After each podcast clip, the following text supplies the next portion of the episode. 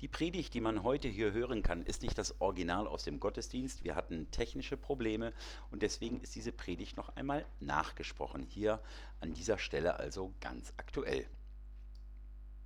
Liebe Gemeinde, Geduld, die Predigt fängt gleich an. Das ist kein technischer Fehler. Ja, ich fange gleich an zu predigen. Nur Geduld. Heute nicht so schnell, noch ein bisschen Geduld. Geduld. Immerhin kommt Geduld im heutigen Predigtext gleich fünfmal vor. Ich lese den Predigtext.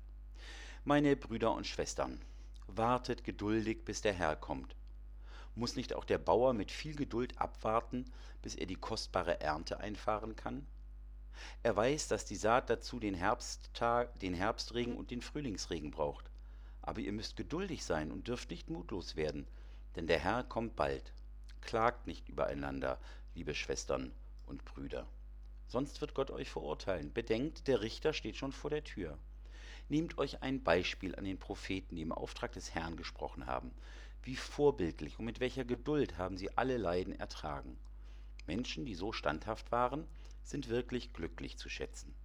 Zu ihnen sehen wir auf. Denkt doch nur an Hiob. Ihr habt alle schon gehört, wie geduldig er sein Leiden ertragen hat, und ihr wisst, dass der Herr alles zu einem guten Ende führte. Er ist voller Barmherzigkeit und Liebe. Wartet geduldig. Der Bauer wartet in Geduld. Ihr müsst auch geduldig sein, geduldig ertragen. Jakobus hat seinen Brief, hat seinen Brief an die zwölf Stämme in der Zerstreuung geschrieben. Bis heute grübeln Experten darüber nach, ob das der Jakobus ist tatsächlich, ist das der Jakobus, der weitere Sohn der Maria, der Bruder von Jesus? Oder ist Jakobus ein anderer, einer, der sozusagen im Namen des Jakobus geschrieben hat? Eins steht fest, der Schreiber und die Adressaten stehen in jüdischer Tradition. Die ersten Lehrer, die ersten Leser sind zerstreut in alle Winde und sollen durch das Schreiben auf Kurs gebracht werden, in ihrem ethischen Verhalten und insgesamt in ihrer religiösen Identität. Jakobus verurteilt eine, fromme, eine formelle Frömmigkeit, Zeremonien einfach so abgehalten, und er setzt diesem Äußerlichen eine innere Reinheit entgegen. Einer der wichtigen einer seiner wichtigen Lehren ist die Geduld. Geduld in der Versuchung. Seid geduldig in guten Taten. Wenn ihr provoziert werdet, wenn ihr unterdrückt werdet oder wenn ihr verfolgt werdet, seid geduldig. Und die Geduldigen werden belohnt werden, wenn Jesus bei seiner Wiederkunft ein gerechtes Urteil sprechen wird. Wie etwa 90 Prozent der damals in der Region lebenden Menschen war der Alltag der ersten Leser bzw. der ersten Hörer und Hörerinnen durch Landwirtschaft und Ackerbau geprägt. Daher das für sie so verständliche Bild von der Geduld. Muss nicht auch der Bauer mit viel Geduld abwarten, bis er die kostbare Ernte einfahren kann? Er weiß, dass die Saat dazu den Herbstregen und den Frühregen, Frühlingsregen braucht.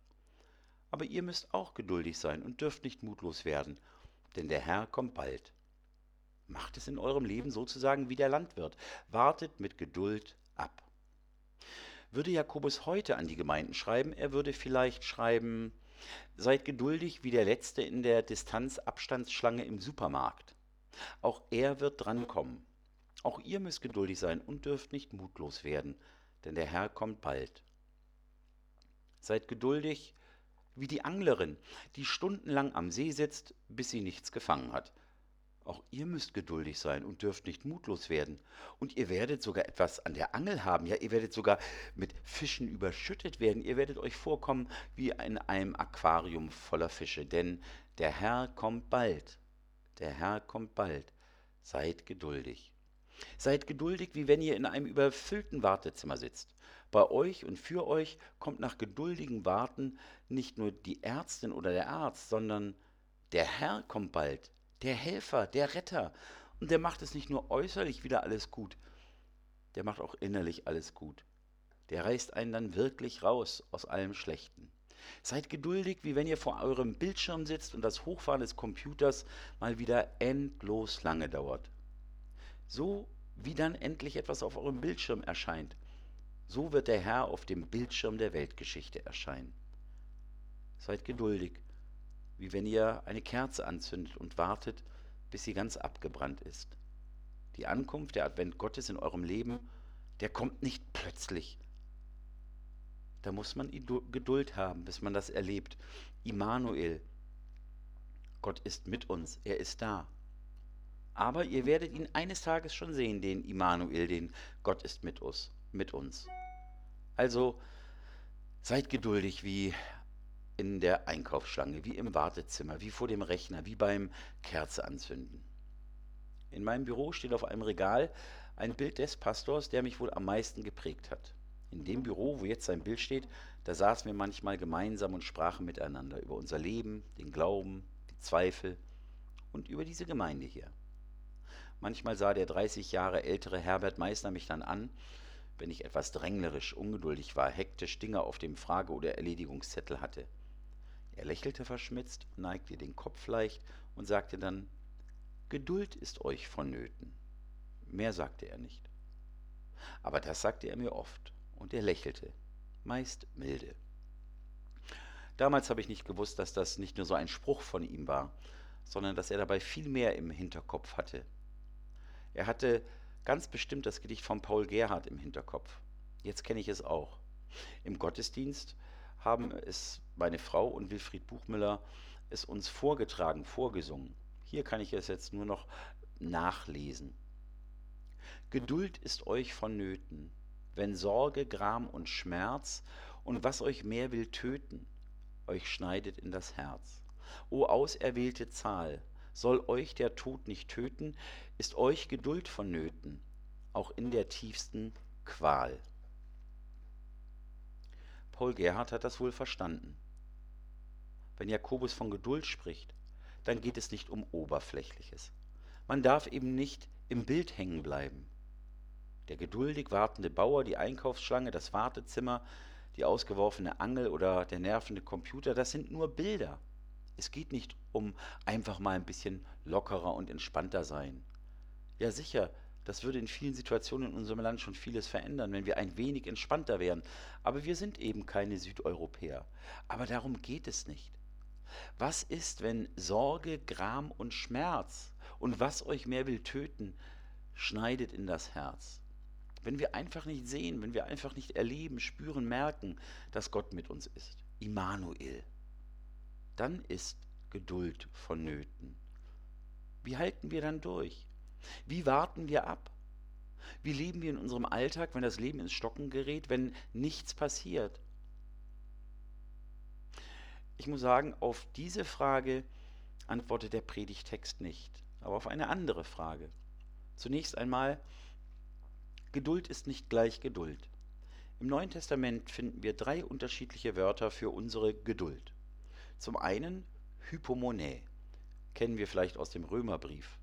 Wir rühmen uns der Bedrängnisse, weil wir wissen, dass Bedrängnis, Hypomonä, Geduld, das kann man hier am besten mit ausharren, durchhalten, das Bedrängnis Durchhalten hervorbringt.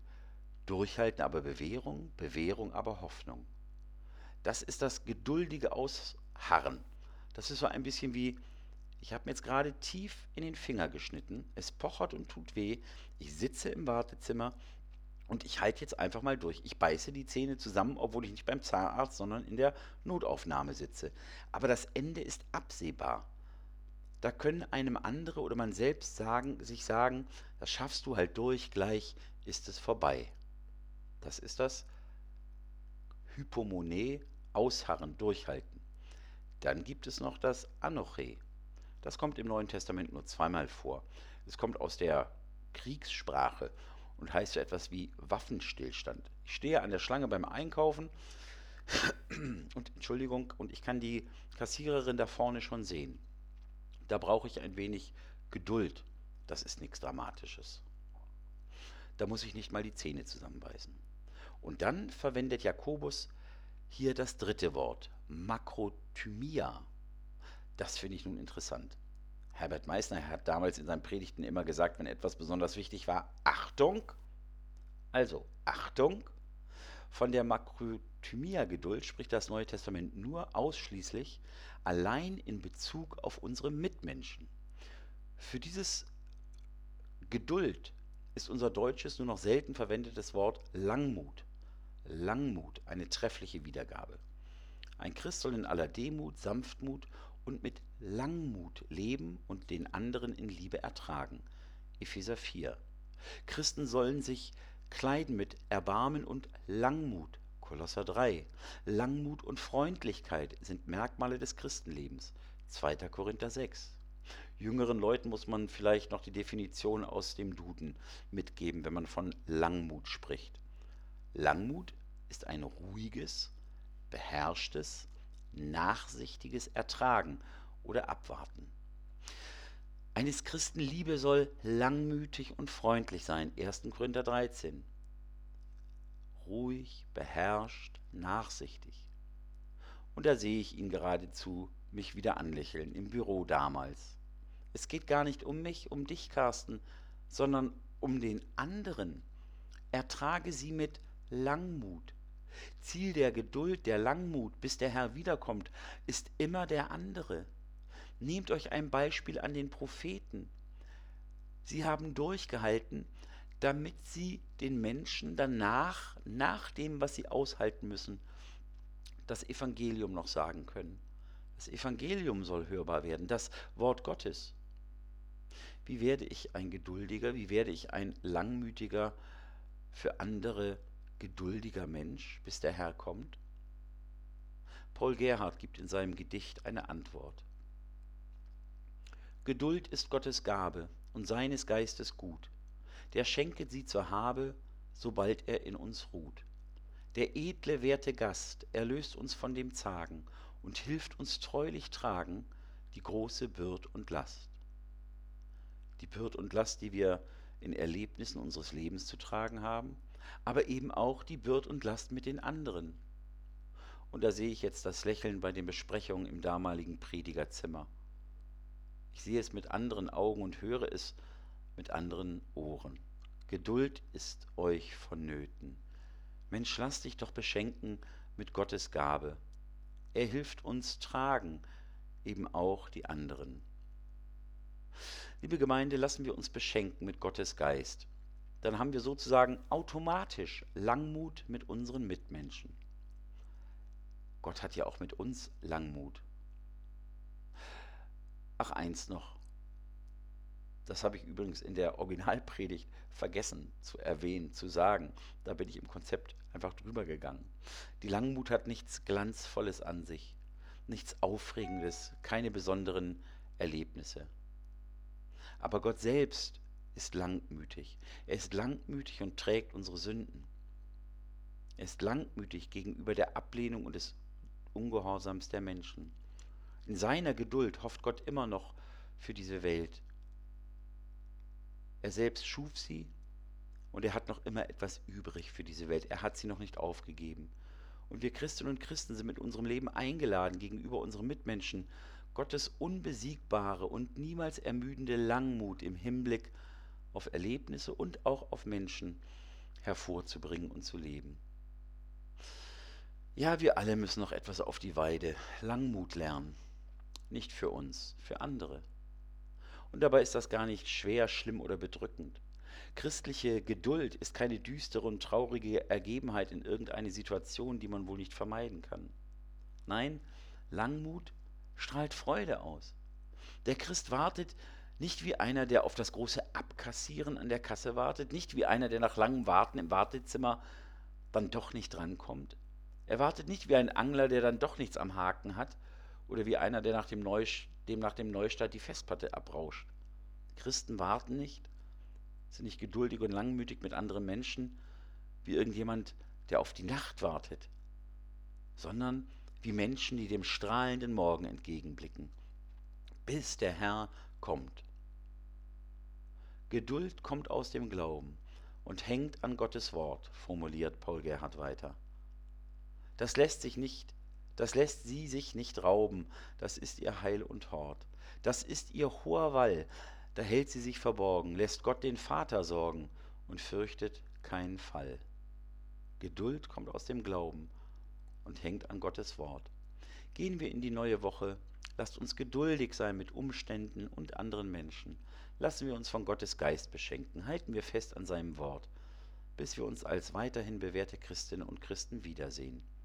Hier in der Christuskirche oder an den Computern, bis wir uns wiederhören, vielleicht hier über diese Homepage. Und ich beende diese Predigt mit der Conditio Jacobe, dem Vorbehalt, der Regel des Jakobus. Jakobus 4, Vers 15. So Gott will und wir leben. Amen.